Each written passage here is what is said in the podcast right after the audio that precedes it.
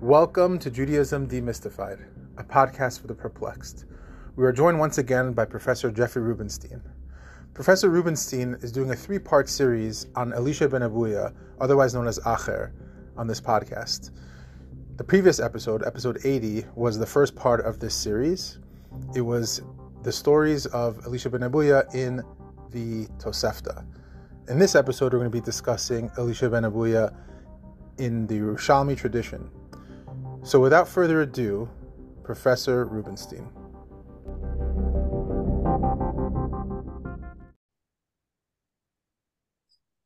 Thank you for joining the Judaism Demystified podcast. So, this is part two of the series on Elisha ben Abuya with Professor Jeffrey Rubenstein. Uh, professor, take it away. Okay, thanks. So, in, in this, in part two, we're continuing the exploration of the figure of Elisha ben Abuya in the rabbinic sources, especially here in the Yerushalmi. Um, last time, we in part one, we looked at the first and the original source of Elisha ben Abuya's life, which is a very cryptic passage in the Tosefta. It was had to do with mysticism and this form of early mysticism, Hechalot or Merkava mysticism. Uh, and the Tosefta itself was very hard to understand, but it seemed even more that the, the Tosefta wasn't understood by the rabbis in the times of the Yerushalmi or the Bavli. They took it in slightly different directions. And in a very interesting way, they interpreted the Tosefta to generate events in the life of Elisha ben Abuya. So this is uh, this kind of thing is much more common in Midrash, where verses in the Torah are elaborated on, or the stories of the Torah are interpreted to generate more stories about the biblical characters. It's very rare in rabbinic sources, but that seems to be what happened. Now, that gave part of the stories in the Yerushalmi and in the Bavli, two different stories about Elisha ben Abuya, and we're going to continue now with the rest of the story in the Yerushalmi, which I'm actually going to argue is a different story. They're really two different stories in the Yerushalmi, although sometimes they're conflated. So I'm going to get the text up here and we'll follow along with this text. Um,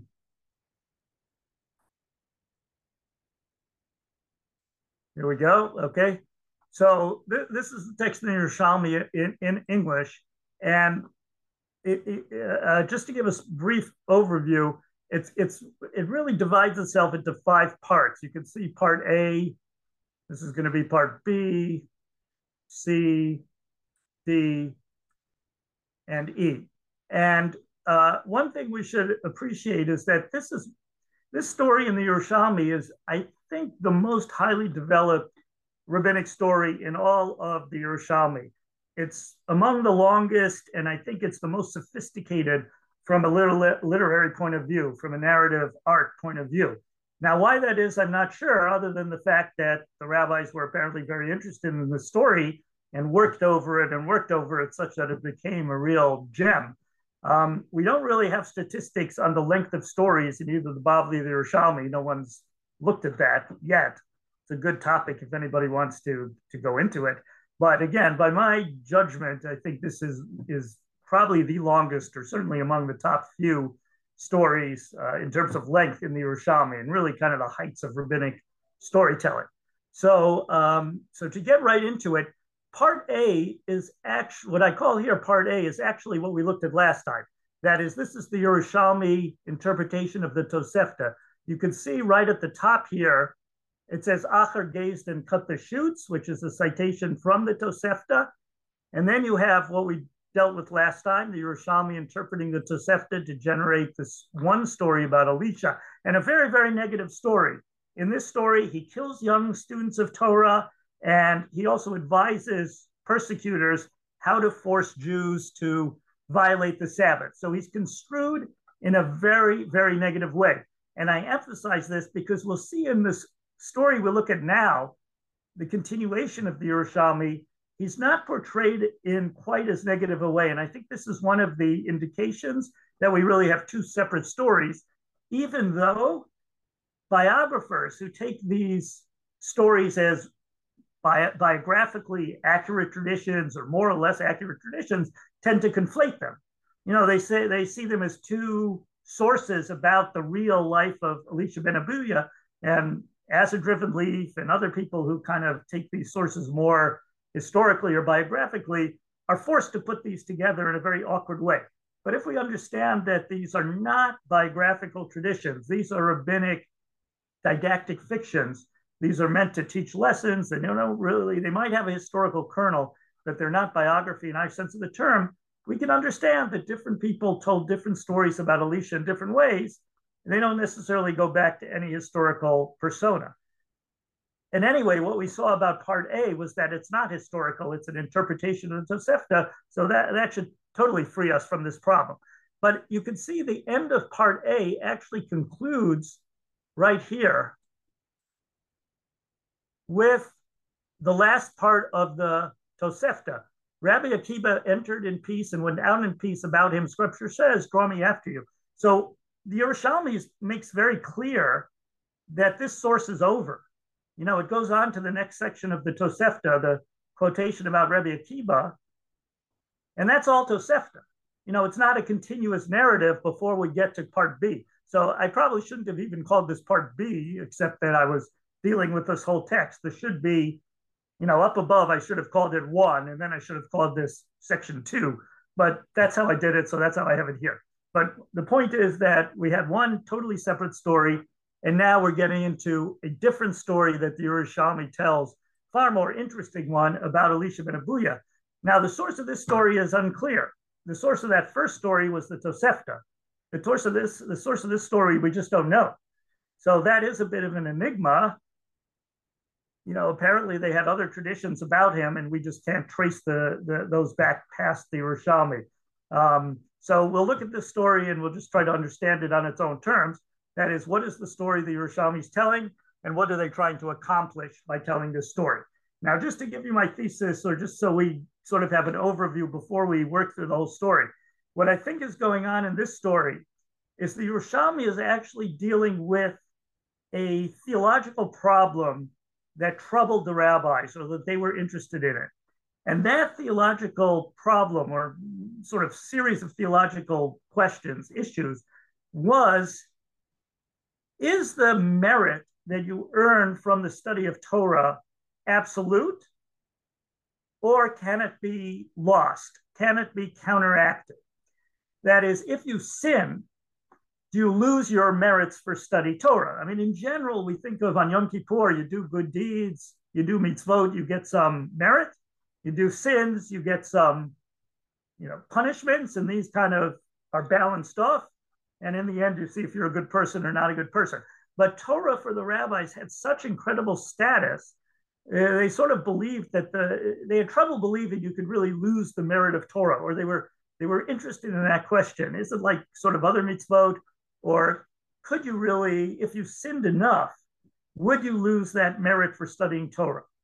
Um, or to put this in slightly different terms, could you have a person who was a great master of Torah, a great rabbi, and yet was a sinner. Because the Torah itself was supposed to give you merit, like it was supposed to protect you from sin. If you knew a great deal of Torah, you knew God's power, you knew the greatness of Torah, how could you possibly be a sinner?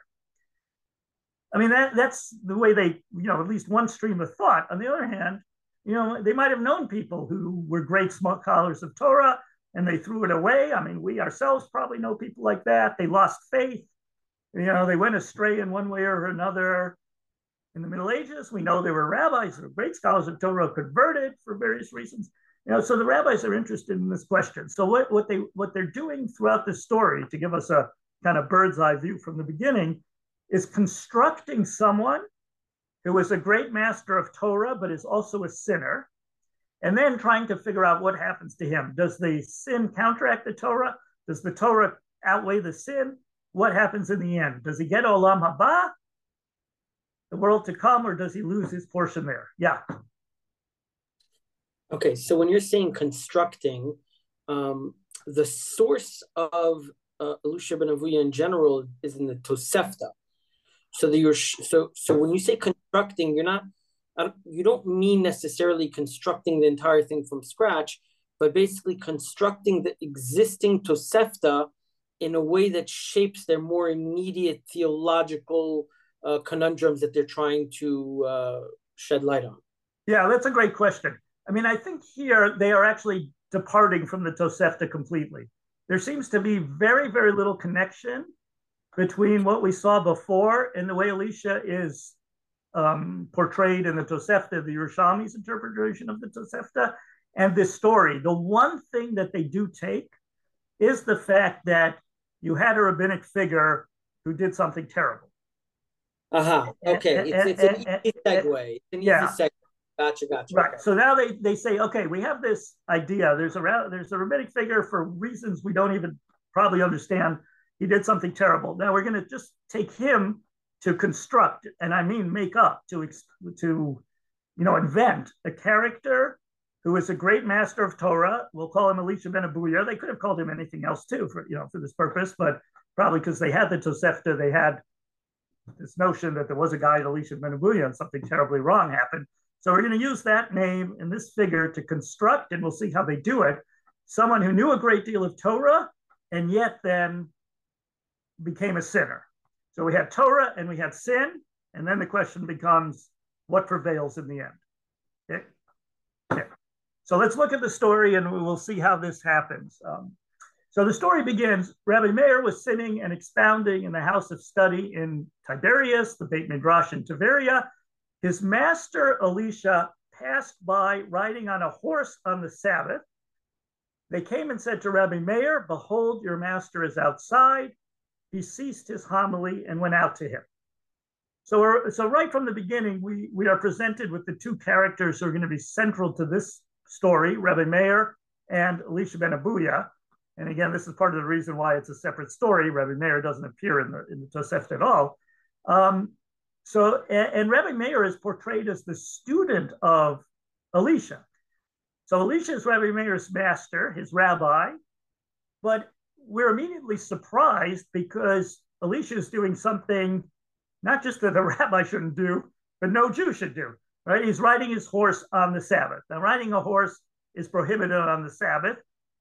It's not the worst kind of Sabbath infraction if you think of like technically by the laws of Shabbat. It's not an av milacha, but we do know that even from non other non-rabbinic sources, riding a horse on the Sabbath was sort of the way it had it, it had much greater symbolism. It's the way you came out and said, "I'm kind of renouncing Judaism." So it, it, it's very symbolic in this sense. Obviously, Elisha is sinning, and yet he's called Rebbe Meir's master. So the story already sets us up with kind of this conundrum: what is going on? how is Elisha the sinner from the get go, um, Rabbi Meir's master?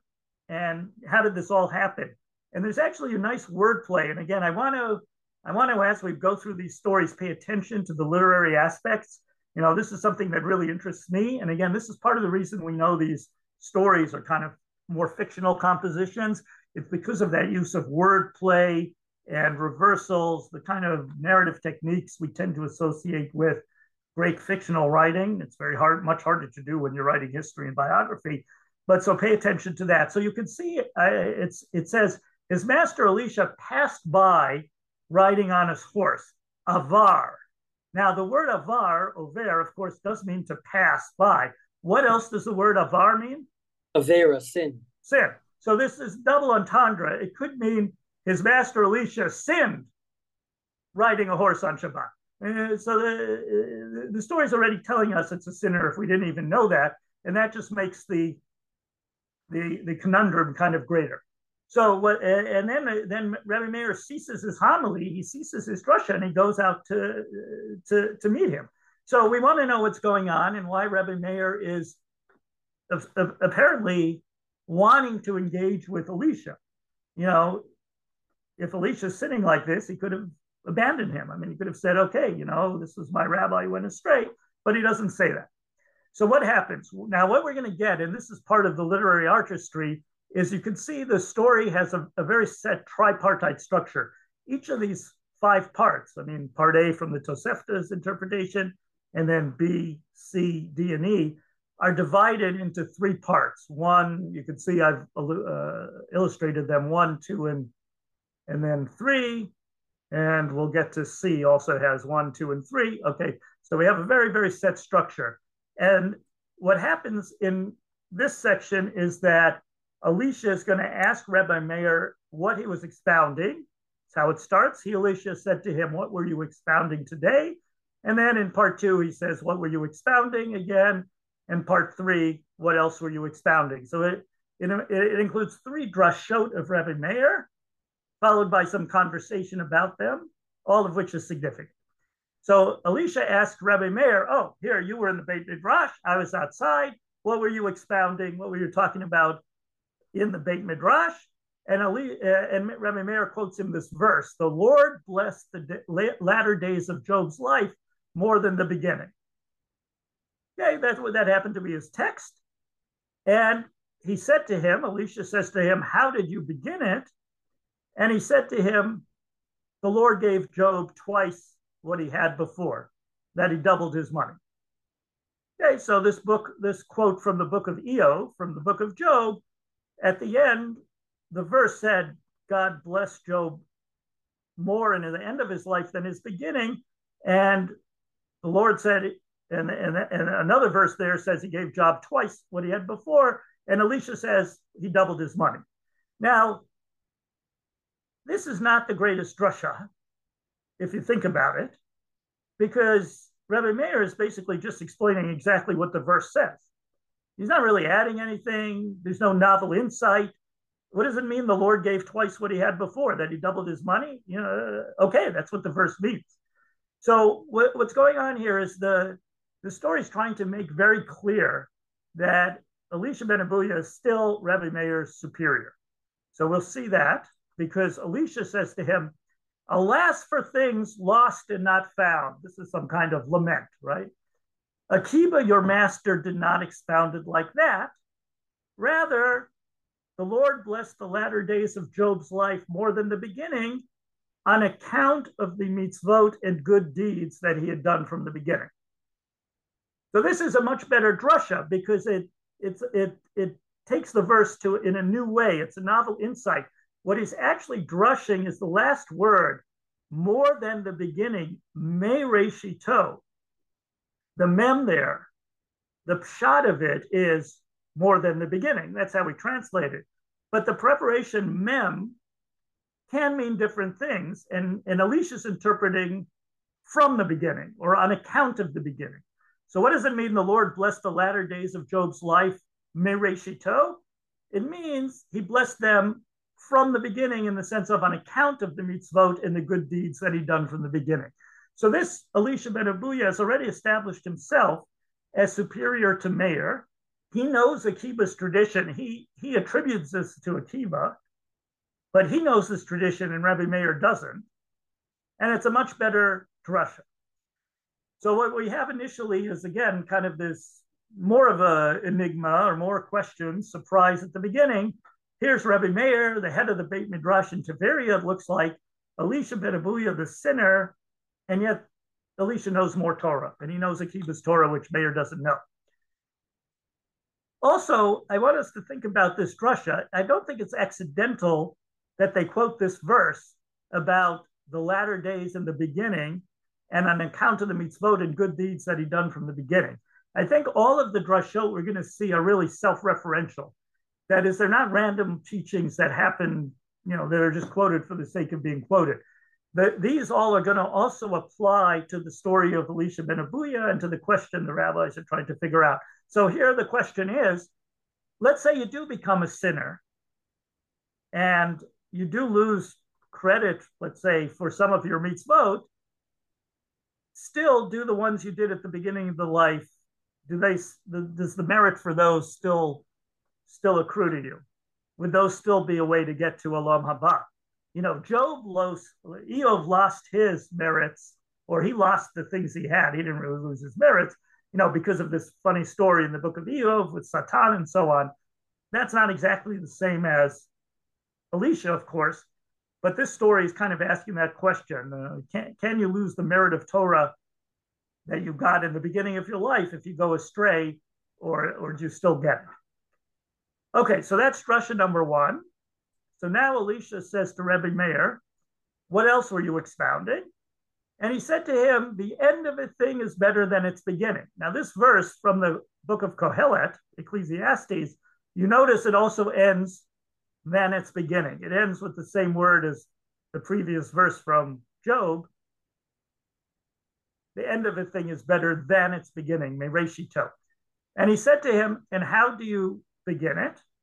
You know, how did you start your drasha? And now Rabbi Meir gives a slightly better drasha than he did before. He gives us three parables. Again, you can see this tripartite structure, A, B, and C, three subunit. So Rabbi Meir said, he said to him, to Elisha, I was doing my drasha, I was explaining this, this verse by comparing it to a man who had children in his youth who died and his old age who lived. Behold, the end of a thing is better than its beginning. What is this verse talking about? It's talking about this kind of man. Or comparing it to a man who did business in his youth and lost money, and is in his old age and earned money. Behold, the end of a thing is better than its beginning. There's another way to understand this verse or what this verse is talking about.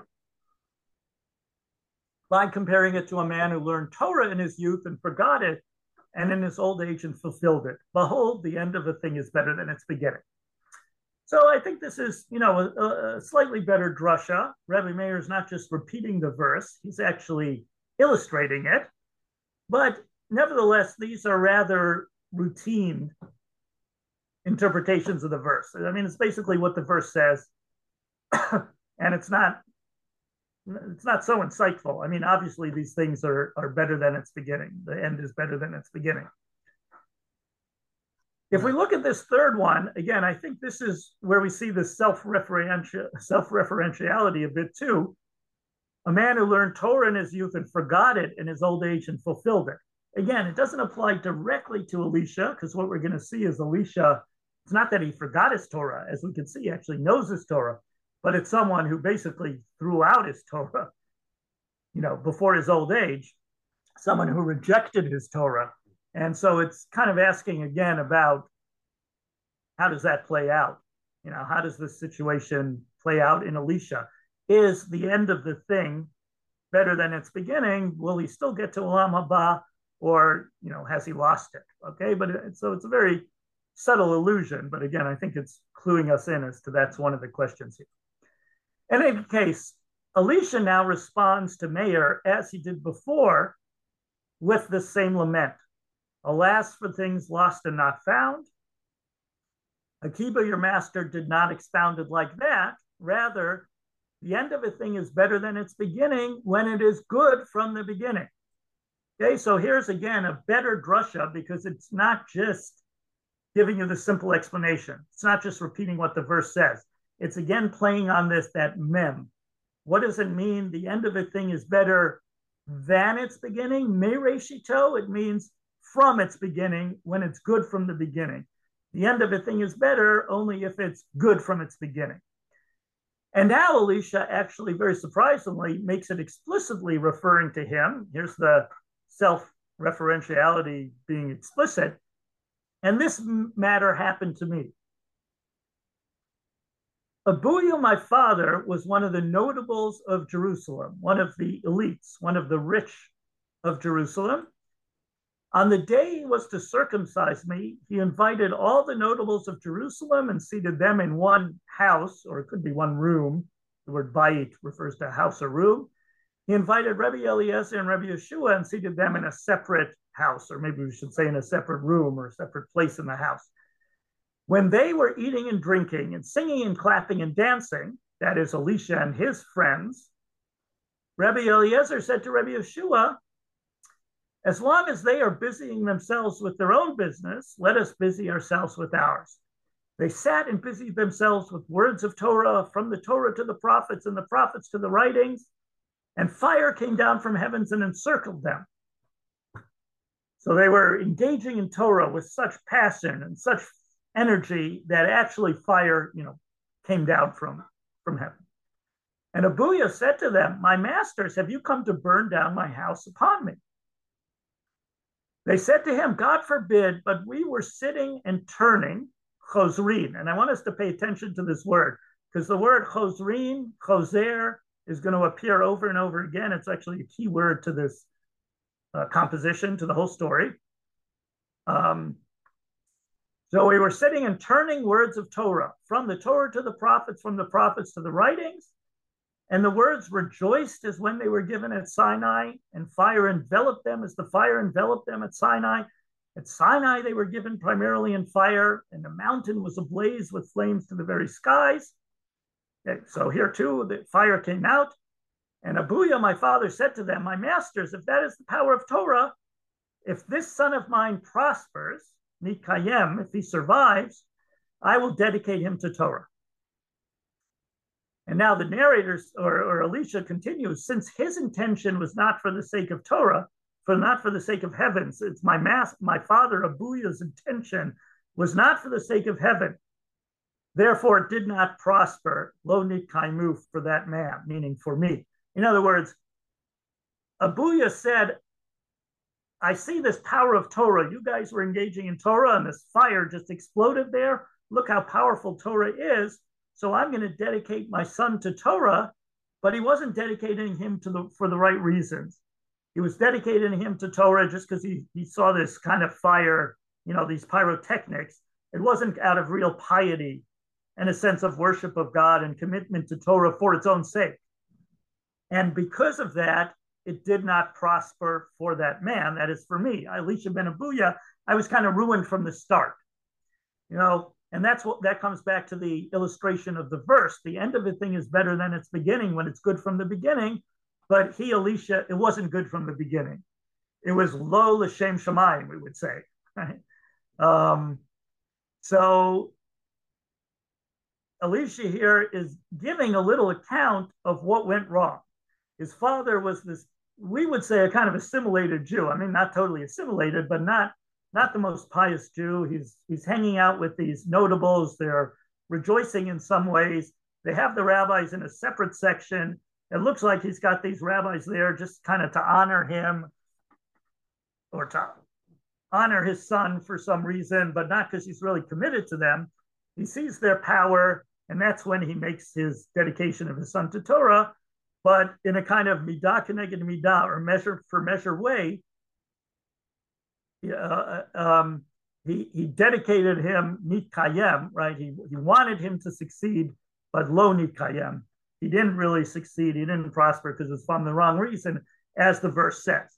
Now, what, what's very important here is the rabbis are beginning to construct how the figure of a sinning sage could develop. How could it be, as we said from the beginning, that someone who knows a great deal of Torah would go astray or would turn out bad or would become a sinner? Because Torah should protect him and he should know the power of Torah. So, what this explanation is saying is, is that it was kind of fated that way. It's like if we have a, a genetic flaw in our body, so that we're going to develop you know, some disease, whatever it is. There's nothing we can do about it. It's sort of built into us from our genetic makeup from the beginning. And Elisha ben Abuya, the storytellers are saying, Elisha had that built-in flaw because his father's intention was wrong from the beginning.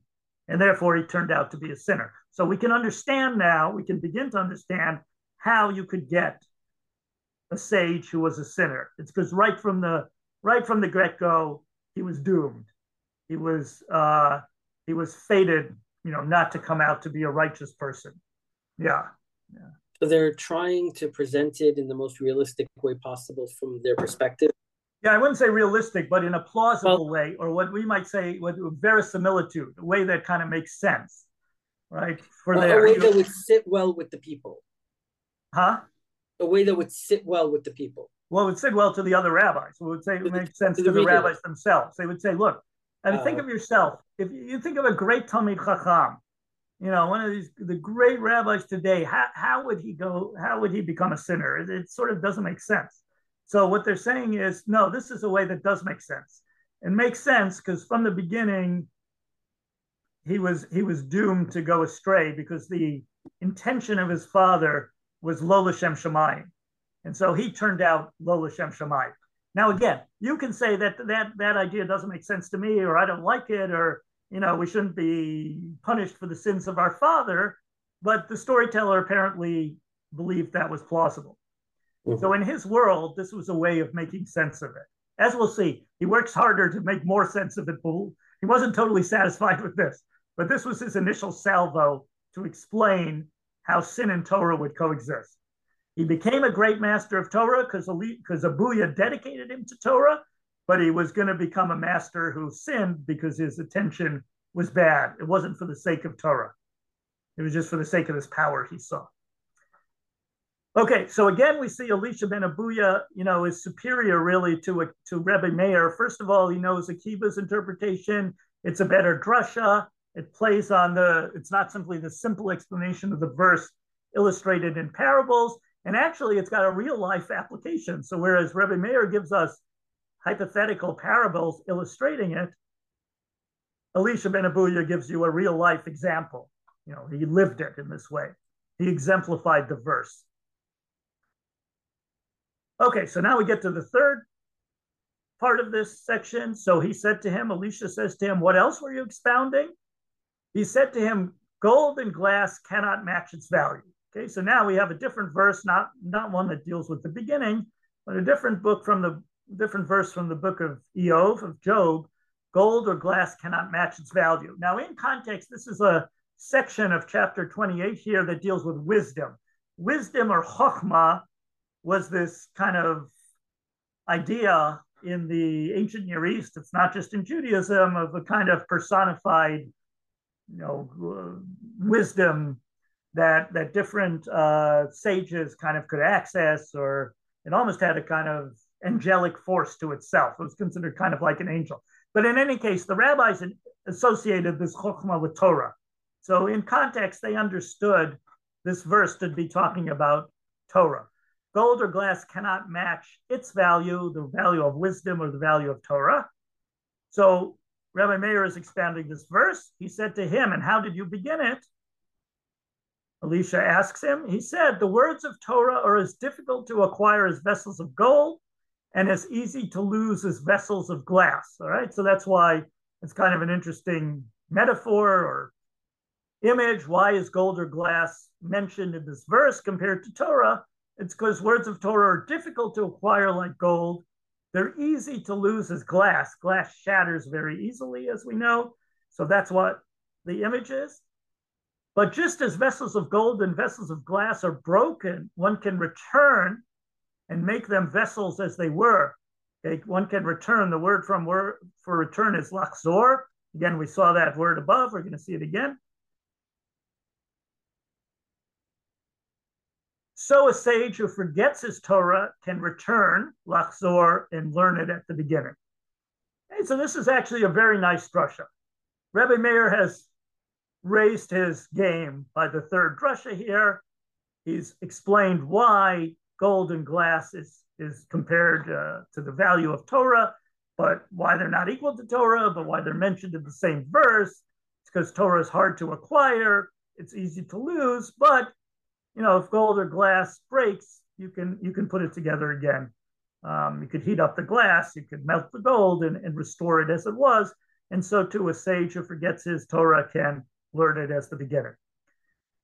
Now, at this point, we have a variation of what we saw before. This time, Elisha does not say, as he said in both parts one and two, um, alas for the things that are lost and not found, right? Saying how, said it again in the first one, Akiva, your master, did not expound it like that. In the first cases, he showed he was a better rabbi than Meir, but here Meir has raised his game. But now Elisha says something different. He says to him, Enough, Meir, the Sabbath limit is up to this point. In other words, we've already walked a certain distance. You're only allowed to travel a certain distance outside of your place of residence on the Sabbath. 2000 Amot is known as the Tchum Shabbat, not measured from exactly where you are, but measured from the limits of the city. But apparently they walked 2,000 cubits already out of Tiberias. Um, Elisha riding on the horse and Rabbi Meir following behind him. And Meir says to him, How did you know this? You know, I mean, they didn't have ways or, you know, Fitbits there. They didn't know how far they traveled. So Elisha says to him, from the steps of my horse, which I've been counting, and he's walked 2,000 cubits, which again should tell us how great Elisha ben Abuya is. Because while he's having this discussion of Torah with Rabbi Meir, he has simultaneously been monitoring the steps of his horse and keeping count on them. And he knows that they've gone this far, which again shows you just how observant he is, how great a sage he is. I mean, he's been aware of this all the time. You know, had he been someone who wanted to observe this law, he could have observed this law. As we're seeing, he doesn't want to do it. But you can see it's to portray him again as, as such a great sage, which is what Rabbi Meir says. He said to him, You have all this wisdom, yet you will not repent. Will you not chazar? So here's this play on chazor, right? If you forget your Torah, you can return and get it. And we saw it up above that they were turning, chosreeing the words of Torah. And of course, what else does the word choser mean, as in choser b'tshuva? It means repent. So we've got this wordplay going through this whole section.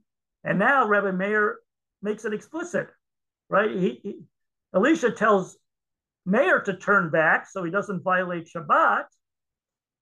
And Meir says to him, Well, why don't you turn back? Why don't you repent? Why, why, why are you continuing as a sinner? And Elisha now says, I cannot. And he explains. He said to him, Why? He said to him, Once I was passing by the Holy of Holies, riding my horse on Yom Kippur that fell on Shabbat. So this is the holiest time, Yom Kippur, not just Yom Kippur, but Yom Kippur and Shabbat together. And it's the holiest place. It's by the Kodesh HaKodeshim. And he was sinning. He was riding his horse, which of course you're not supposed to do. I heard a heavenly voice come out of the Holy of Holies and say, Return, rebellious children, Shuvu Banim Shovavim, a call to repentance, Tshuva, except Elisha ben Abuya, for he knew my power and rebelled against me. So, so this, this, this is the point of view that we you talked about earlier when we started this that um, once you do a certain amount of sins, you can't come back. That's it. It's over. Well, see, that's that's the point here. That I think this is what that's exactly the question that the the story is trying to preclude right here. Your question is excellent. In other words, the the simple solution for a sinning sage, for a rabbi who sins, is to do tshuva, to choser. That's exactly what Rabbi Meir says. And normally we say you can always do tshuva. You can do tshuva on Yom Kippur. You can do tshuva any day of the year. You can do tshuva by just before you die. You know, the gates of tshuva are always open. So, yeah, let's say Elisha ben Abuya violated Shabbat, and let's say he lost his faith. So he should do tshuva, and the Torah he knows should even give him an impetus to do tshuva. So, what's happening in this section is it's precluding that simple solution. Elisha ben Abuya is a is a is an exception. He can't do tshuva because he heard this voice, and the voice said, "You're not allowed to do tshuva." So for Elisha ben Abuya, there's no solution, and the Torah that he learned in his youth and the sins that he's done are going to coexist until he dies, or they're just going to continue in that mode until he dies because he can't do tshuva. Now, is it fair that he can't do tshuva? Well, apparently, again, by the logic of this of the story, it is. Normally, you can always do tshuva, but if you ride your horse dafka on Yom Kippur, dafka in the Holy of Holies, right next to the Holy of Holies, that is such a rebellion, right? This is what the verse says. You know, you knew my power. You were a great rabbi, and you rebelled against me, so I'm rejecting you. So tshuva is not an option. So the rabbis have now successfully, or the storyteller has successfully constructed this figure, a great master of Torah, but a sinner. And we can't solve it by doing tshuva. So we're going to, you know, eventually see what happens when he dies. Does he get Olam Haba? Does he not? Does he get the merit for the Torah? You know, what happens? Yeah. Right. So, so, uh, so by constructing by, by by inserting this whole point of he can't do tshuva, it sets the stage for the ultimate question being posed now. Exactly. Is the is the merit of the Torah absolute? So that even though you've you've accrued all these sins, you still get that merit? Or is it is it you know, can it be lost? Like the verse kind of says, you know, words of Torah can be lost, or you know, things can be lost. Can it can it be can it be lost? But you can't solve the the problem by doing tshuva because tshuva is not an option. Okay. All right, good. Everyone good? So so just one one other point before we go on. You can see how beautifully this section of the story is constructed. Because how did it start? It started with Rebbe Meir was in the house of study expounding, and Elisha passed by riding his horse on the Sabbath. And how does it end? It ends with a flashback to when Elisha ben was, was riding his horse on the Sabbath and Yom Kippur. So, you know, those kind of two mo- moments of horse riding converge, right? The present riding the horse and the past riding the horse that was one factor that led to the whole problem. And um, uh, and, and you can see there's a very artful construction of time. Again, the present moment, you know, where we're in the story, the time of the story is Elisha and Abuya traveling, you know, Elisha on his horse, Rabbi Meir walking together and having these discussions. But meanwhile, we have two very interesting flashbacks. There's one to Abuya and the birth of Elisha, and then another flashback to Elisha when he when he heard the ver- the voice from the Holy of Holies precluding repentance. So the uh, the storyteller, you know, is, is, is really using flashbacks and in, in a very very complex narrative way. He could have told the story in a different order. He could have started with Abuya, scene one, and the birth of Elisha, and then he could have had Elisha growing up and learning Torah, and then he could have had him, you know, going astray and rejecting in this scene, and then he could have had it to Meir, but he doesn't do it, right? He, he does it in a, in a different way. And again, this is just part of the beautiful narrative art of the Torah, of the of the story. So, and just one so other I, I, have a question. So when yeah. he says, "For he knew my power and rebelled against me," the power is corresponding to the story about his father, correct? I think the power here is just the power of Torah in general. That is, the greater the rabbi, the more Torah he knows. He knows the greatness of Torah, the greatness of God. So you knew my power. You were such a great rabbi, and yet you rebelled against me. So, you know, you're not like someone who was a Tinok Shanishba, you know, a Jew who never learned anything, who didn't know much about Torah. You know, those people go astray or rebel. We might understand it, but you know, of all the people in the world, you should you knew my power. So this is you rejected me. You rebelled against me. I'm going to reject you. It's kind of again the midah keneged midah. Got it. And, and, notice also this. I mean, there's a the imagery is is very important. He he, he um, you know, he he tells Rebbe Meir, turn back. The Sabbath limit is here, and Elisha ben Abuya is going to go forward on his horse beyond the Sabbath boundary. So again, it's symbolic of him leaving the community of Torah, you know, leaving the mitzvot. He's taking himself outside there, riding outside, violating Shabbat, not just by riding the horse, but now by leaving Tchum Shabbat. And there's the the separation, the barrier. I mean, again, it's it's invisible, but you know, but he's concerned. he's concerned about his Talmid, and yes. and the fact that he is, he doesn't want him to sin in a way because he's like, there's still hope for you. I, I already went too far. He's already doubling down. He's riding on Shabbat again. Yeah. And and his student, you know, he's like, listen, you, you still have hope. I, I already went too far. Yeah, I mean that's right. That's why I'm saying he's almost like saying there's nothing I can do. That's what you know. Even if I wanted to do tshuva, maybe I right. do want to do tshuva, but I can't Exactly. You know, because I went too far, but you know, I, I am concerned about you. Exactly. That's a mm. nice way to put it. And you shouldn't, you know, you shouldn't violate Shabbat. This is, by the way, why I think this is an independent story. Because if we go back to the first section, Elisha ben Abuya killing young students of Torah and sending them away from Torah and telling the Romans or persecutors how to get Jews to violate Shabbat, that just doesn't fit with Elisha here, who's who's telling Meir, you know, you don't violate Shabbat. You know, I'm rebelling against God, but I'm not harming anybody. You know. I think it's also symbolic, possibly, that the riding of the horse on Shabbat, you're going too far, represents going too far. Like he's gone too far with his ideas and yeah. with his actions. Yeah, and we don't know exactly what they were, but whatever they were, he's now beyond the pale. You know, that's, exactly. that's symbolic boundary.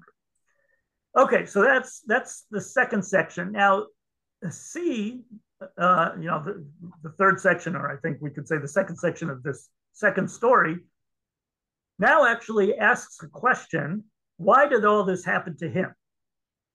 And we're going to get again three answers: one, two, three.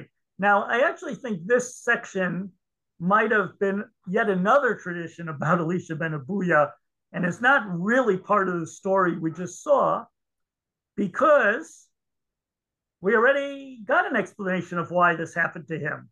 Why did this happen to him? It happened to him because of his father Abuya's bad intention. That was not Lashem Shemayim. And then because of this episode by the Holy of Holies. So in a way, we're we might be getting some other traditions here. But I think what's going on is the, the storyteller is really bothered by this question of how could a master of Torah go astray and sin? So he's working super hard to construct that figure, to explain it, and he's got to provide many explanations. You know, a lot of things went wrong mm.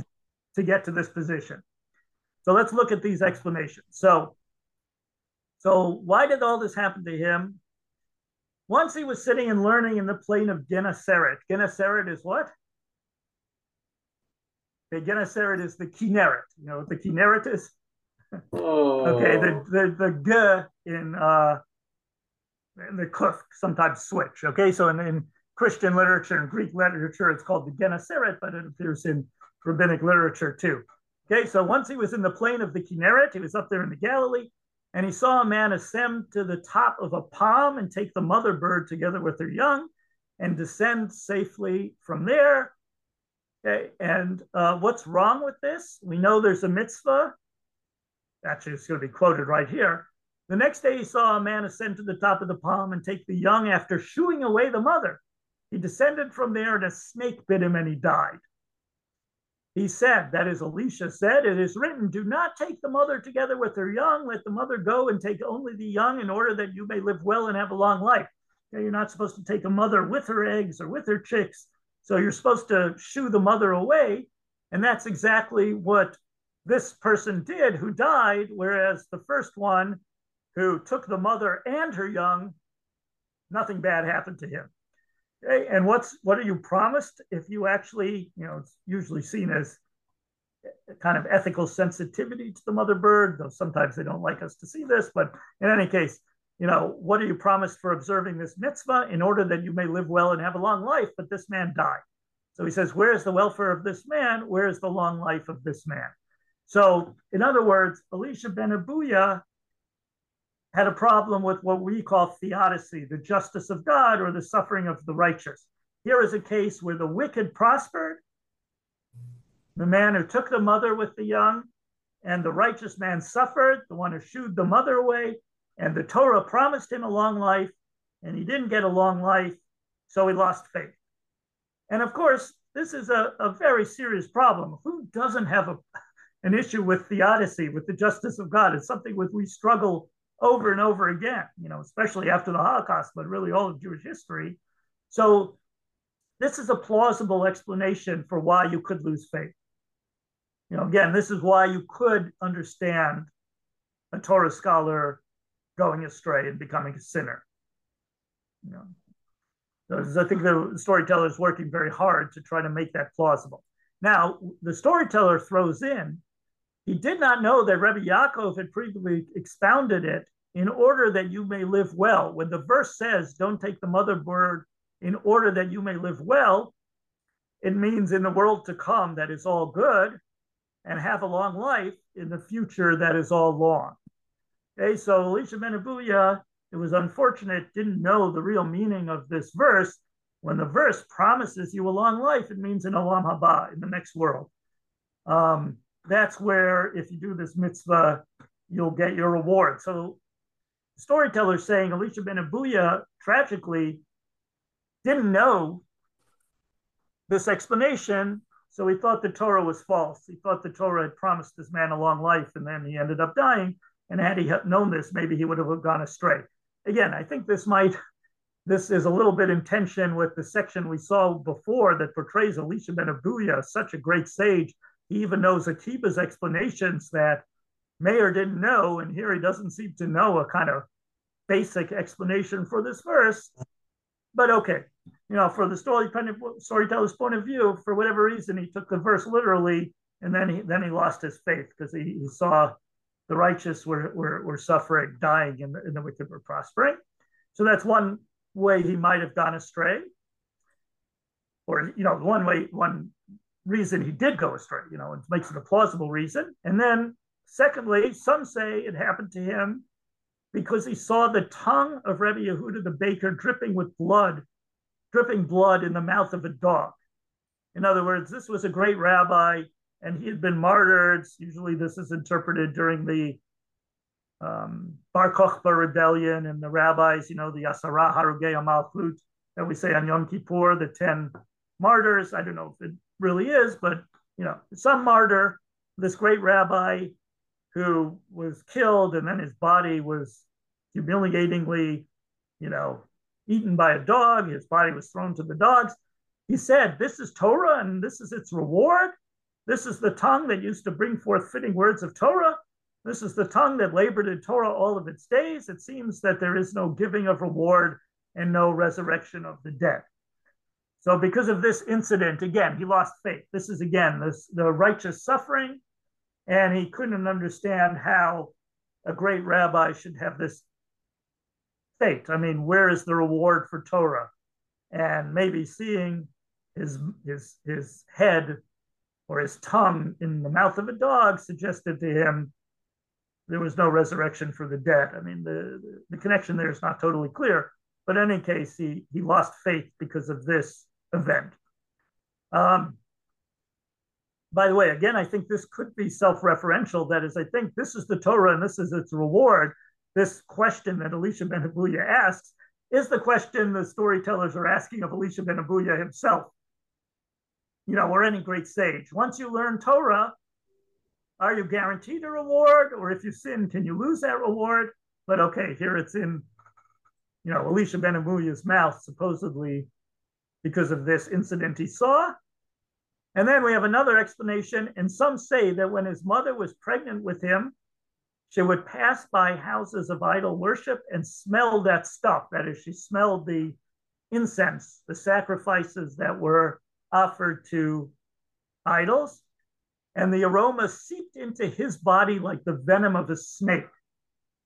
Okay, again, we had a snake, uh, again, part of the thematic unity, right? Here was a snake who bit him uh, and he died. Snake bit him and he died. Snake always the symbol of evil or the symbol of, of sin. So in this case, what happened? His mother inhaled idolatrous sacrifices when he was in utero. And it kind of again caused a genetic you know, problem for him, a kind of uh, genetic mutation, such that he was programmed to go astray. He was programmed to go to lose his faith or lose Torah and uh, you know become an idolater or, or reject God. So we have these three explanations. Now, again, the fact that his mother was pregnant with him, I don't know, seems to contradict or stand in tension with the one about uh, his father. Abuya is the reason to blame. But at least, again, it gives you an explanation that takes the, the blame or makes it a plausible in the rabbis or the storyteller's point of view way that you could get a great Torah scholar who went astray or who became a sinner. Because from the beginning, he was, he had this you know this idolatrous substance inside of him because his mother had uh, has gotten too close and smelled it. So I think the storyteller is working very hard to explain how we could get a great sage, a great scholar of Torah, and yet someone who becomes a sinner. You know, the, these explanations, you could harmonize them with what we saw with the Abuya. You could say, yeah, his father had the bad intention, Lola Shem Shamayim, so he knew he was going to come out bad. He knew he was going to become a sinner. And then this is how he became a sinner. This was what precipitated it. It was how what happened to Elisha himself. He saw this event. He lost his faith. He saw the martyrdom. He lost his faith. His mother was also, you know, had this problem, and all these things kind of together made him reject Torah. And then you had that voice by the Holy of Holies. So there we have it, right? The master of Torah, the sinning sage, can't repent, rebelled against God, went astray because of this terrible theological issue we all we all struggle with because of the sins of his father and mother. And now the question is, what happens? Torah does Torah prevail? Does he get the merit of Torah, or does he lose it because of his sin? Okay, so we'll go on to section D. Just one other point. Notice again, there's a deep interest in um, in mothers and young, or parents and children, right? The mother bird and the young chicks. Uh, Elisha Abuya's mother and being pregnant with him, and his father and his circumcision, right? These parents and children, these issues keep coming up again. These themes. It's just a very tightly held story, right? The same motifs and themes, and there's a great amount of thematic unity in this narrative. Also, the uh, maybe it's not connected, but the theodicy brought up in this section corresponds potentially to Iyov, which is which is the book on theodicy. Yeah, exactly. Yeah, I mean there could be a, a, sort of allusion to that in those books in the verses quoted from Job from the book of Iyov. Uh, yeah. Okay, so let's see what happens. Okay, so section D now takes place years later. Elisha became sick. They came and said to Rabbi Meir, Behold, your master is sick. He went to desiring to visit him and found him sick. And he said to him, Will you not repent? Okay, so this section again starts similar to section B. Remember, Rabbi Meir was sitting and expounding in the house of study in Tiberias. His master Elisha passed by. They came in this section, they came and said to Rabbi Meir, Behold, your master is outside. Okay, so now in section D, behold your master. They came and said to Rabbi Meir, Behold, your master is sick. So again, you can see this is these repetitions tell you it's a very cohesive story. It's all part of the same story. So here we are later in, in Elisha's life. He's sick. They tell Rabbi Meir. He goes to visit him, and he still wants Elisha to repent. Just like he asked him to at the end of section B. Maybe now he's sick. It's the end of his days. And now Elisha says, he said to him, if one repents, is it accepted? You know, can, Elisha is asking Rabbi Meir, can I repent at this point? You know, so close to death, or maybe in my state, uh, you know, having been a sinner. It's not totally clear, but he's asking Rabbi Meir. It's a little bit of a reversal of what we said before, when Elisha knew all the answers and he knew the better drashot. But now, years later, Rabbi Meir has become a great rabbi, and Elisha has kind of been weakened. So we, have a little bit of a reversal of, of the positions. Now Elisha asks Rabbi Meir the question. I mean, Rabbi Meir asks him, Will you repent? But Elisha says, Is it accepted? And Rabbi Meir says, basically, yes. He said, Is it not written, You return man to dust? You decreed, Return you mortals. He quotes him a verse from Tehillim, Psalm 93. Until life is crushed, it is accepted. So, in other words, this verse that says, You return man to dust, and then tells humans to do tshuva. You said return, return you mortals means you can do tshuva until man returns to dust. You know, until you're dead, you can always do tshuva. Yeah. So by the response of Meir, it seems to be that his original question was regarding his state, not his sins, because he's answering him. It's not until you die, meaning it's not too late even in your old age. Yeah, Rabbi Meir seems to believe no matter what your sins are, you can do tshuva until you die, right? He he Rabbi Meir didn't hear that voice from the Holy of Holies that excluded Elisha. Only Elisha excluded, you know, heard that voice. So from Rabbi Meir's point of view, he's still holding out hope. Right? In general, you can do tshuva until you die. So he's saying to Elisha, yeah, you can you can still do tshuva. And he's hoping he'll still do tshuva he, he's not convinced that Elisha can't do tshuva. Now, at that point, Elisha wept and passed away and died. Rabbi Meir rejoiced in his heart and said, "It seems to it seems that my master died repentant." So you know, I think there are two ways to take the weeping. At that point, Elisha wept and passed away and died. Rabbi Meir seems to understand the weeping as tshuva. We actually know that crying is part of doing tshuva. There are different ways to do tshuva, one of which is to, to cry. So he thinks that Elisha's weeping is a sign that he did tshuva, and he's happy about that. But there's another way to take it, and I think we could take it that Elisha is weeping at the bitterness of his fate.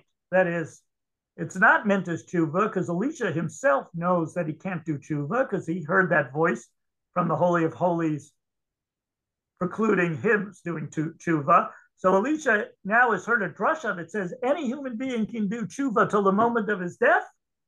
It's never too late, except for me. And he, he's weeping at the bitterness of, of that fate.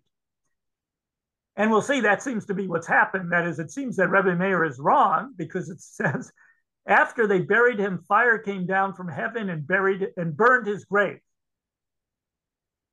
They came and said to Rebbe Meir, Behold, your master's grave is burning. So, what does a burning grave symbolize?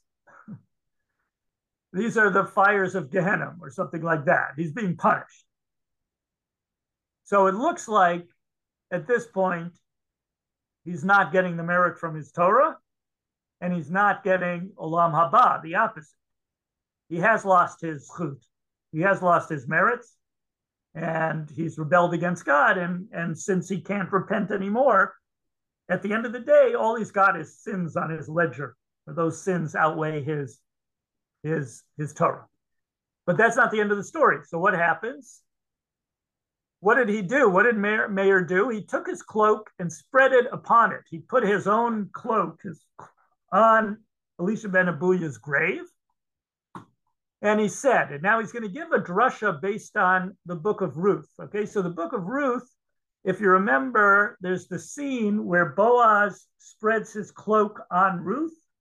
He comes upon her, you know, in the, in the fields, and then he says that he's going to redeem her and do the kind of Yibum ceremony. Um, because remember, Ruth died and uh, Ruth's husband died, and he's the nearest kinsman. But but Boaz says there's one nearer kinsman, so I got to see if that kinsman will redeem you. If he does, that's fine. Otherwise, I'll do it. So he says to Ruth, "Stay the night. Then in the morning, if he will act as a redeemer, good. If the other guy will redeem you and marry you, that's good. But if he does not want to act as a redeemer for you, I will do so myself as God lives. Now, the now Meir is going to make a drasha on this verse, as the rabbis often do, by totally decontextualizing it. So forget the context in the book of Ruth. If you just look at these words as this verse is kind of a free floating thing, stay the night. In the morning, if he will act as a redeemer, good. But if he doesn't want to act as a redeemer for you, I'll do it myself. Okay, this is how Rabbi Meir is going to interpret it. Nothing to do with the book of Ruth, but as Drushot often work, totally decontextualized as a kind of free floating verse. Stay the night in this world that is similar to night. So you, Elisha ben Abuya, stay in this world that's similar to night. And then in the morning, this is the world to come that is completely morning. So in the world to come, if he will redeem you good this refers to the holy one blessed be he who is blessed be he who is good as it says he is good to all and his mercy is upon all his creatures so the word uh, if he will redeem you good he's reading it as if mr good will redeem you and who is mr good that is god because it says he is good to all so if God will redeem you, that's good. If God will redeem you, Rebbe Meir, in the world to come, that's good. But if he does not redeem you, I will redeem you myself as God lives. you know, I, Rebbe Meir, will redeem you. I will get you into Olam Haba. And it was extinguished. Now, it's a remarkable drasha, and I have to say, I don't even understand exactly how it works. It's almost like Rebbe Meir is blackmailing HaKadosh Baruch Hu here. He's saying, you know, if you, HaKadosh Baruch Hu, will redeem Elisha ben Abuya, great, go ahead and do it. If you'll get him out of of Gehenna and take him to Olam Haba. And if you're not going to do it, I'll do it. Now, I don't know how he plans to do it, what, what he would do if God says, no, I'm not going to do it. He rebelled against me. That's it. The Bavli will, will, will give us a little bit of a hint how this might occur, but the Yerushalmi doesn't. But in any case, it doesn't need to because the fire is extinguished. In other words, God listens. So this this kind of strong arm tactics of Rebbe Meir, using this verse from the, the book of Ruth, convinces God or prevails upon God or or, or ends up getting um, getting Elisha ben Abuya out of the flames of Gehenna and presumably to Olam Haba. So I think part of the answer the rabbis are giving us in this story is one of the ways that the merit of Torah is actually absolute. I mean, this is the direction that it's going in, that the merits of Torah will actually kick in, that you can't completely lose the merits of Torah despite sin is because of your disciples. You know, your Torah has a kind of afterlife. And because you've taught that Torah, it ends up getting you some credit because you're, you know, in this case, your disciples really end up fighting for you. And and you know, there are there are all those traditions, as you know, about the, the lips of a sage moves in the grave when someone quotes traditions in his name. And you get a kind of immortality when your Torah is quoted. So part of the merit of Torah, part of the way it confers a, a kind of afterlife for the immortality or olam haba is through the Torah continuing to exist in the mouths of the disciples. You know, we have a kind of more concrete representation of this. Rabbi Meir actually goes to bat, you know, goes to fight for Elisha ben Abuya, but ends up saving him. And then they make this point in the story even more explicit because they said they said to Rabbi Meir, and again, you notice the beautiful literary construction three parts. They came and said to Rebbe Meir, Your master is sick. And then they came and said to Rebbe Meir, Your master's grave is burning. Then they said to Rebbe Meir, right? So three kind of questions of Rebbe Meir. If they say to you in that world, Whom do you desire to visit? And again, that's a repetition. Does he went desiring to visit or trying to visit, desiring to visit him when he was sick, desiring to visit his grave? If they say to you, Whom do you desire to visit in that world? So we get a little bit of a flash forward. We have these flashbacks. Again, this very artful use of time. Your father or your master. When you, Rebbe Meir, get to Olam Haba, who will you honor more? Will you honor your father or will you honor your master? Here's another father, parent child reference that we've seen before. He said to them, I will first approach my master and then my father. Okay, so I'll go first to Elisha ben Abuya. He will still be my master, even though he was a sinner, because he taught me Torah. He didn't lose that status. And they said to them, Will they listen to you? You know, I don't know who the they is, but the people in charge of Olam Haba or the angels or, you know, the police up there, you know, will will they listen to you? Will they let you honor your your spiritual father Elisha ben Abuya, before your biological father, your, your, because he taught you Torah, that is, your spiritual father Elisha taught you Torah. And he says, Rabbi Meir says, Did we not learn they saved the casings of the scroll with the scroll, the casings of the phylacteries of the tefillin with the tefillin? They save Elisha Acher for the merit of his Torah. I mean, I think this, first of all, this last line just is the key to the whole story.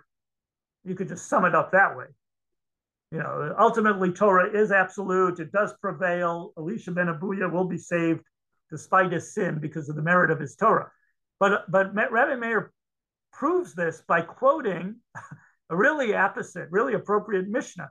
There's a Mishnah that says they save the casings of the scroll with the scroll, the casings of the tefillin with the tefillin. What it's talking about is if there's a fire on Shabbat and it's burning up a shul or it's burning up a house, you're allowed to carry out sacred objects. You can carry out the Torah scrolls, you can carry out tefillin, even though normally that violates Shabbat. Carrying from a private to a public domain, you're not allowed to do on Shabbat.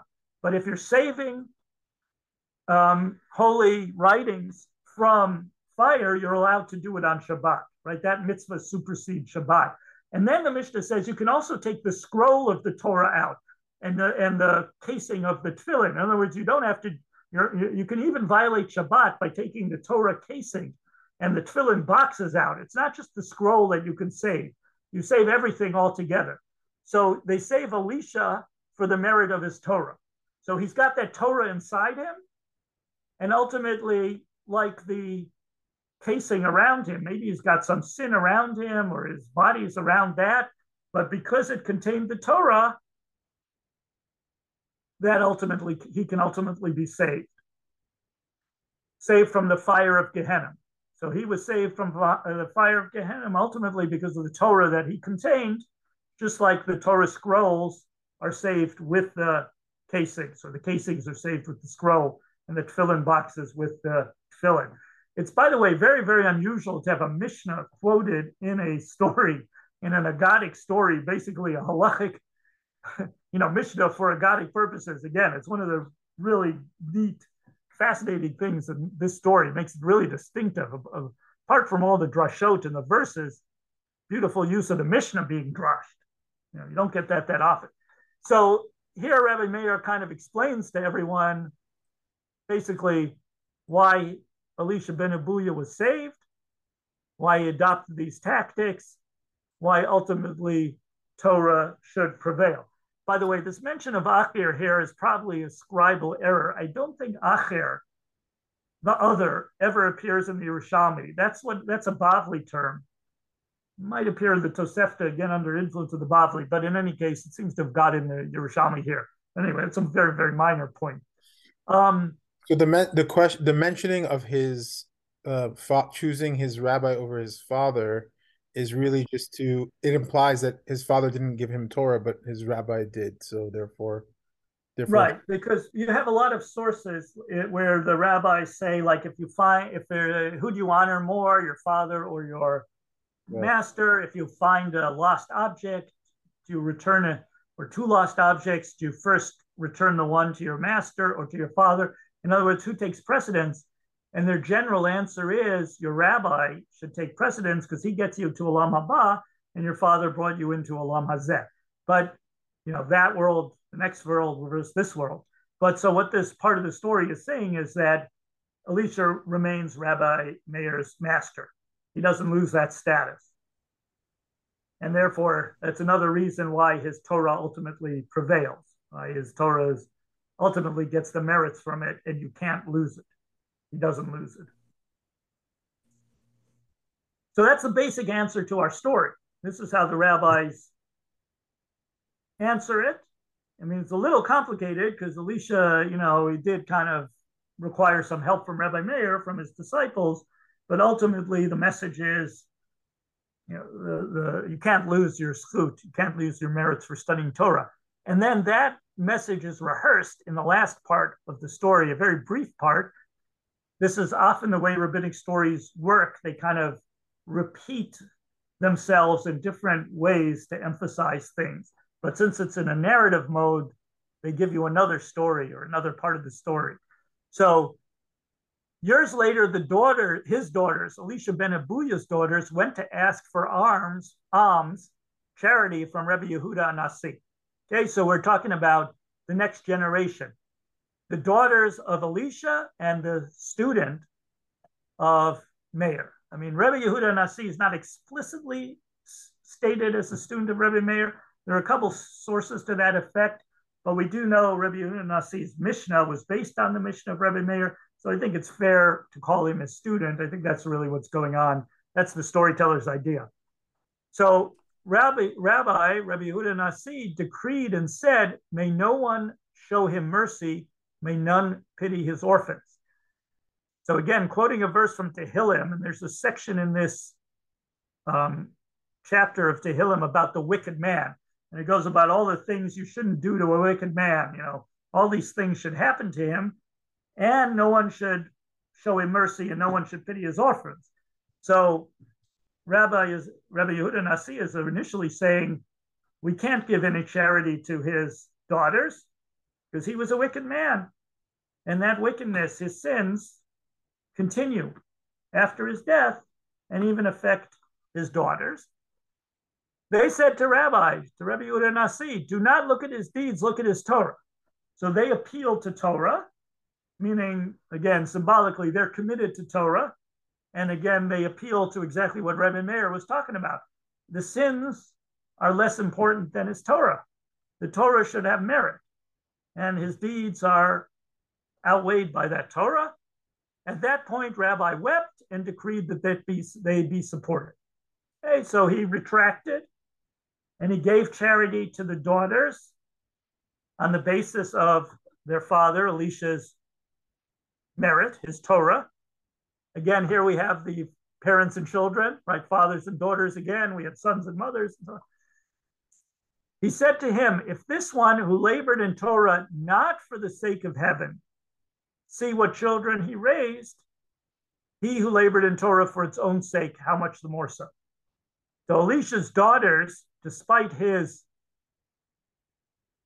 labor in, in Torah, lo l'shem shamayim, not for the sake of heaven, despite his tainted Torah, his daughters came out good. You know, they appealed to Rabbi on the basis of his Torah. They talk about Torah. They were pious, you know. Someone who labors in Torah, how much the more so? How much the more so will he have pious children? So again, this kind of rehearses the whole message of the story. In the next generation, we have Elisha's daughters, we have Meir's student. Initially, they're not supported. The sin seems to outweigh the Torah, but then Rebbe is convinced they should be supported uh, because the Torah ultimately confers merit. It outweighs the deeds. Look at his Torah, not at his uh, look at his Torah, not at his deeds, not at the sins, and therefore, ultimately, the merit does prevail. Um, so I think this just little section basically says what we saw before with Rebbe Meir and Elisha Ben Abuya himself, you know, in a slightly different way. Again, the sin versus Torah and the Torah prevails. So overall, what the Torah, what the what the story of the Yerushalmi is telling us is when you you know Torah is is is of, of such high status, right? Torah is so great, and of course the rabbis have other expressions of this. Talmud Torah keneged kulam. Talmud Torah is as great as all the other mitzvot, and there's no greater mitzvah than Torah, and so on. But it's so great that its merit will ultimately save you no matter what. So even if there is such a figure, even if there's someone who learns Torah and ends up sinning for whatever reason, and those reasons, it's hard to understand how that figure would actually exist. But the rabbis work, the storytellers work in figuring out a plausible construction of someone who knows Torah but sins, can't repent. He's stuck in that odd configuration of two, like oil and water, things that shouldn't go together, but they do. But if that does happen, and you do ultimately sin, lose faith, rebel, violate Shabbat, no matter what you do, in the world to come, your, your Torah will ultimately prevail. You cannot lear, lose that merit. And, and it's absolute. Yeah. Uh, incredible breakdown. Um, I just want to a few points that I want to bring out. I just want to make sure that um, comprehending the methodology that you're placing. So, um, essentially, the way to attack an agada, I don't know if it would work for every single one, but at least for a large corpus of agadot, right? Um, I think that we tend to try to read it um, or learn it linearly if i'm if that's the wrong word maybe i don't know yeah. meaning a, a, lot of times you know you'll go through an agadan and each point like you know you'll start to try to uh, derive a lesson or go into that point what you're doing is you're more um, creating a general theme of uh, a premise let's call it that that premise is not obvious. You have to in a sense uh, extract out that premise. And then every step of the story is basically you're reading how the rabbis constructed a story with literary techniques to achieve to achieve um, that premise that they're looking to create via this character and then answer it within that structure as well. So really, it's one point. If you, what I'm trying to say is, so if you're getting stuck in the details of the story um, independently, or trying to get something kind of um, outside of this structure, out of maybe a certain point in the story, that's kind of a waste of time, because essentially what you're what you're doing is you're you're you're reading it as one whole unit from beginning to end. Yeah, I think that's a good way of putting it. I think I think you want to. I mean, first of all, you have to you have to see that the storyteller was telling a cohesive and coherent story, and one of the way you see that is the re- repetition in themes, repetition in language. You can see he wants clues. you to make these connections. Those and, are the clues. Yeah, those are clues. Those are a way of of making it hang together. And then Uh, what's also important is the structure. You know, I divided it, and it's not just me. I mean, people who analyze stories in this way, you can see the five parts and the subunits of each part. And, and once you appreciate the structure, exactly like you say, you don't have to read the story in a purely linear way. One, section two, section three, section exactly. four, section five. That's normally how we would encounter a story and read it but you can relate different sections to different other sections. Section D is actually more related to section B, and section E, you know, then comes back to section D, but with the father and children, it has some motifs in common with the other ones. So you want to be able to take different sections out of their linear order and see how they relate to other sections in the story. So it's very useful to uh, make structures. If you look at my books or you know, the books of other scholars of rabbinic stories.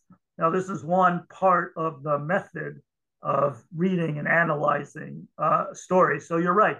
You don't want to look at each detail and sort of get bogged down on, you know, what is exactly does the horse imagery yeah. mean and look at every other case of a horse on Shabbat, right? Within the story, you try to figure out what it's doing and how it relates to the other sections of this story. Right. Relates to the other sections of the story. That's the key. That's yeah. that's the key point. Right. Right? So we're we're yeah. And you're right. And it's such an important point because um, i can tell you myself and i can tell you in general uh, people tend to um, kind of read each part of the story and kind of just go off a tangent with them. Yeah. Not yeah. really realizing they'll, they'll, they'll go like full pilpul on it you know they'll yeah. Pilpul or even even a lesson per se. Yeah. Like yeah. I, I, the way I understood it, it's not even so much about the lesson. It's it's about trying to get to the story to a certain place where they can address the grand question. Yeah. Yeah, I mean, I, I, I, don't totally say that, you know, different parts of the story cannot be analyzed on their own terms and kind of related to other yes. stories or halachic issues. I mean, there's tremendous amount you could do with every single every one of those drashot should be looked at in terms of all the other readings of that verse and, uh, and similar drashot and so on. But what often happens is what you're saying is people lose sight of the story as a whole. So it shouldn't be mutually. It's not mutually exclusive, but sometimes you know you lose sight of the entirety of the story. So you want to look at the story also as kind of an integrated narrative unit and unity and you know not lose not sort of just go astray with all this kind of pilpul and kind of digressions all the time. It's okay. Sometimes that'll then feed back into the overall you know the overall story but it is a it is one textual unit and it is one integrated story. So you have to read the whole thing to try to understand what the storyteller is trying to tell us. And just to, to make one final point you could see by the end i think there's a, a relatively sympathetic portrayal of Elisha ben Abuya in this story. He's crying by the end. Rabbi Meir is trying to save him. Maybe he even does tshuva. It's very hard to harmonize with that first story, the one, the interpretation of Tosefta, where he kills children, you know, and collaborates with persecutors. It's very hard to see Rabbi Meir like going to bat with a to bat for a person like that. In, in this story, his rebellion is against God, right? He loses faith in God because of theodicy. All his sins are ben adam makom. You know, he's, he's he's going outside the holy of holies on Yom Kippur. He's not harming anybody else, You know, so Rebbe Meir is trying to redeem him in that sense. I, I, guess it's a question you could ask is, well, what happens if he did more heinous things? What happens if he, you know, if this sinner actually did kill young students of Torah? Would that jeopardize his merit of Torah? But you know, I, I don't know. The Bavli actually does flirt with that a little bit. We'll see that when we when we get to the Bavli. But at least the Yerushalmi's answer in, in this story is that you know uh, this this Rabbi Meir who did the sins that he did in this story no matter what they were, although again, they didn't see, they seem to be more Bein Adam Makom, never learned, lost his merit for the study of Torah. Uh, one last question. So, yeah. in relation with Tosefta, you see, the Tosefta doesn't really give you an inkling of his personality. Uh, yeah. Uh, also, the Yerushalmi comes and we have a full fledged personality on him.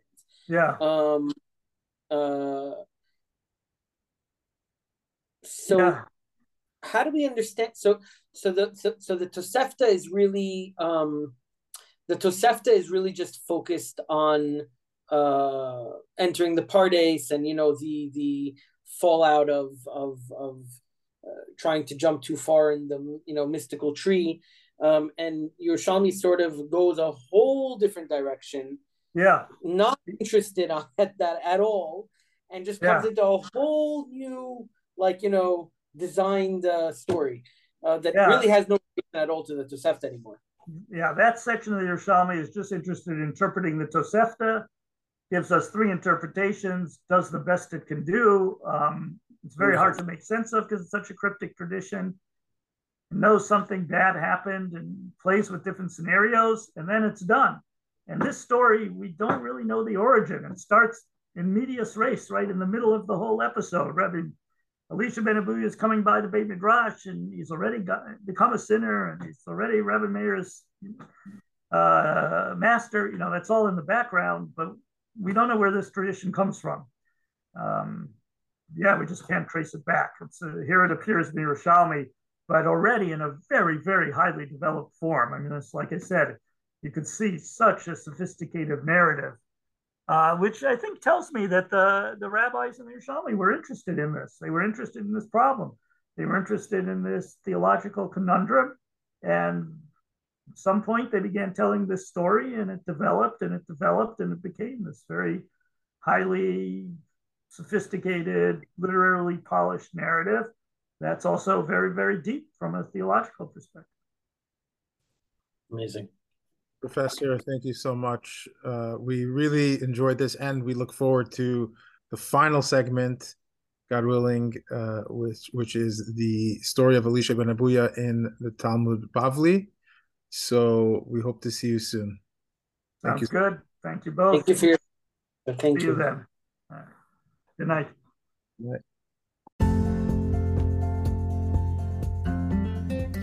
Hey guys, thanks so much for tuning into the Judaism Demystified podcast. We really appreciate all your support and your feedback. If you want to help us grow the podcast, keep spreading the word, share it with your friends, family, or whoever you think would be interested. We also opened a Patreon, so you can become a patron, contribute any small amount you'd like, which would really help us grow the show. Um, our Patreon is www.patreon.com slash Judaism. Pretty easy to remember. Thank you again, and we hope to keep putting out great shows for you guys.